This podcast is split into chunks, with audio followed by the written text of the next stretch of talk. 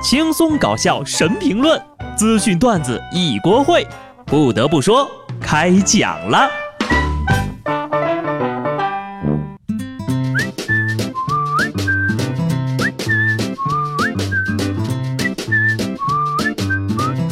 Hello， 听众朋友们，大家好，这里是有趣的。不得不说，我是机智的小布。夏天到了，到处都是热热的、黏黏的。你看别人啊，都是胖乎乎的满身汗，只有你穿着吊带超短裤，晃着人字拖，精致的锁骨，白溜溜细细长的大腿，没有赘肉的腰，又白又瘦又好看。迎面走来的是你的男朋友，手上拿着你爱喝的奶茶，还冒着凉气，是不是美滋滋？是不是？怎么样，朋友，到底减不减肥呀？如果变瘦还可以暴富，你要不要试一试？四月不减肥，五月徒伤悲。近日啊，重庆大学举办了一个活动，只要你减肥，就有机会赚取千元奖金。减重排名前五百名的师生呢，可以根据减重的重量啊，获得奖学金。最低呀、啊，一斤可获得十五块钱，最高一斤可获得五十六块钱呢。有同学当即就表示，我计划一个月不吃零食了，每天晚上都去跑步。哦、这个故事呀，我看过，最后学校食堂都倒闭了呢。别人家的学校果然从来没有让我失望过呀，既能变瘦又能暴富，一箭双雕。我希望各位校长、各位公司领导都学习引进一下类似的活动，对不对？全民健身，一起健康嘛。我也呢跟大家推荐一个减肥的方法啊。如果说你每天睡到中午才起床，这就意味着你每天只需要为三餐中的两餐花钱。这样一来呢，既可以省钱，还可以减肥。话说呀，年轻人该锻炼还是要锻炼一下的，不然你没什么力气，什么事儿都做不成。浙江杭州一男的呀，一个晚上偷了居民家八十多斤腌肉火腿。想要搬回去的时候呢，由于太重了拿不动，又在旁边偷了一辆翻斗车，再用翻斗车把火腿腌肉运回了家，还拿那火腿啊卖了二百八十块钱。经过民警审讯后得知呀、啊，这哥们儿从二零零五年到现在啊，已经有五次偷火腿的经历了。他说呢，自己爱吃火腿，火腿就晒在阳台，很容易下手啊。你爱吃火腿，然后以二百八的价格就给卖了。你这也不是真爱呀，所以这偷火腿真的容易上瘾吗？啊，不过呀，想想那连偷三十四年的火腿王子，你还嫩了点儿啊。这个故事呢也告诉我们，不努力锻炼身体啊，你就连当吃货的力气都没有，就连作案工具都得偷。偷人工具挪为己用的，还有下面这货。在青海西宁，美团外卖的骑手韩先生啊，他的送餐摩托车丢了。经过调查呢，犯罪嫌疑人杨某啊，同为美团外卖员工，就因为看到同公司的骑手呢，人骑摩托车跑得很溜啊，嫌弃自己的电瓶车跑得太慢了，就实施了盗窃。目前呢，偷人摩托车的这哥们儿呀，已经被依法刑拘了。真是一个有上进心的送餐员呐，但是自己人何必为难自己人呢？啊？送外卖还是要送，电瓶车开得又慢，客户又催，还是同行的摩托车跑得溜，一开就一百八十迈。同行个个都是人才，说话又好听，还说要报警抓我。现在的贼呀、啊、真的是什么操作都有，你想都想不到。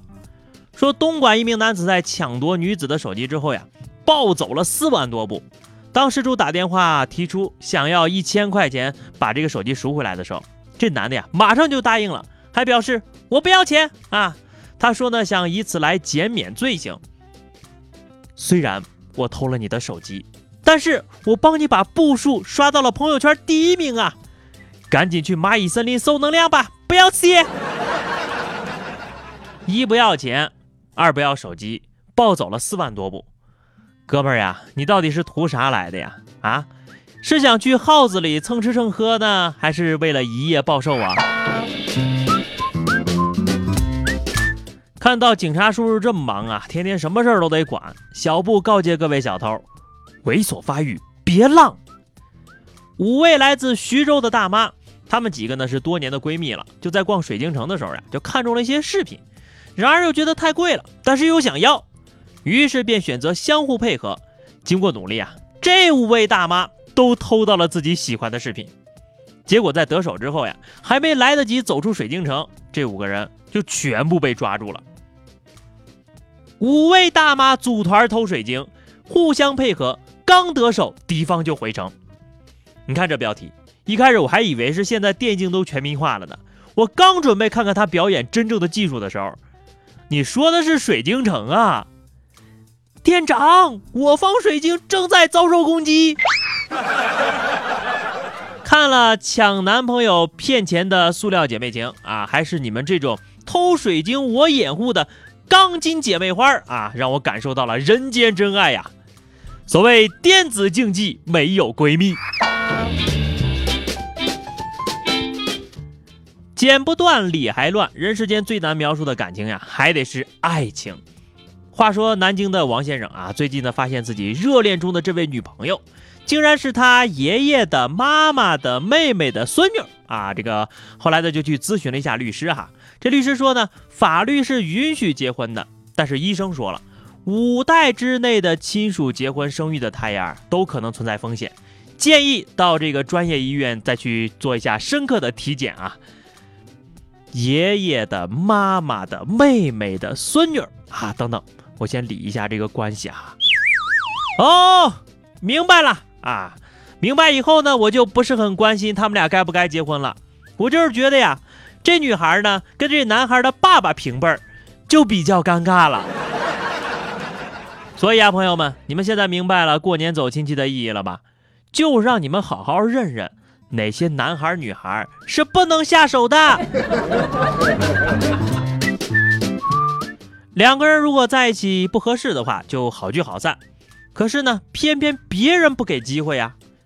去年十月份，乐山的卢先生呀，花了四千多拍了一套婚纱照。结果呢，到今年四月份，俩人都离婚了，这婚纱照呀还没拿到手呢。更可气的是，这店老板还联系不上。现在卢先生想啊，就在这个摄影店外贴寻人启事，要么照片给我拿回来做个纪念，要么赶紧退钱。爱情走得太快，就像龙卷风。摄影店老板呢，早就知道你们用不着了。这也难怪俩人要离婚呢。你说这婚纱照都没有，让人怎么结婚啊？不过可能到你们复婚的时候，就应该能拿着了。所以我觉得啊，还是退钱比较好。不然你说这婚都离了，难道对着婚纱照练飞镖吗？最后是话题时间哈，上期节目我们聊的是你原来做过什么事情，现在想起来都觉得自己很蠢。听友骨瘦如柴的天才胖子说哈，现在想起来呀，还是幼儿园的时候玩电脑太多了，导致最后视力下降到了四百度。你幼儿园都有电脑了？我上幼儿园那会儿呀，只有电门，家长还不让玩。听友关不掉的一一零说哈，小时候一直以为李清照是男的，曹雪芹是女的，小诊所的医生和护士一定是两夫妻，还好不影响我毕业呀。那要是护士跟医生都是女的呢？还好你们毕业不考生活常识啊。听友小小六说哈，小时候把字典上有自己名字的那一页给撕掉，就想着呀，这样别人就查不出我的名字了。孩子，你也是太天真呐，应该撕户口本儿。听友十一点学生党说啊，高三那年冬天起床之后系好围巾去上课，做早操的时候才发现系的是秋裤。高三那年，那你也不小了呀，不过呀确实挺蠢的。好的，本期话题哈，聊完自己了呢，咱们来吐槽一下别人哈，就说说你朋友做过的哪件事情让你能笑到现在。欢迎在节目评论区留言，关注微信公众号 D J 小布，或者加入 Q Q 群二零六五三二七九 二零六五三二七九，来和小布聊聊人生吧。下期不得不说，我们不见不散，拜拜。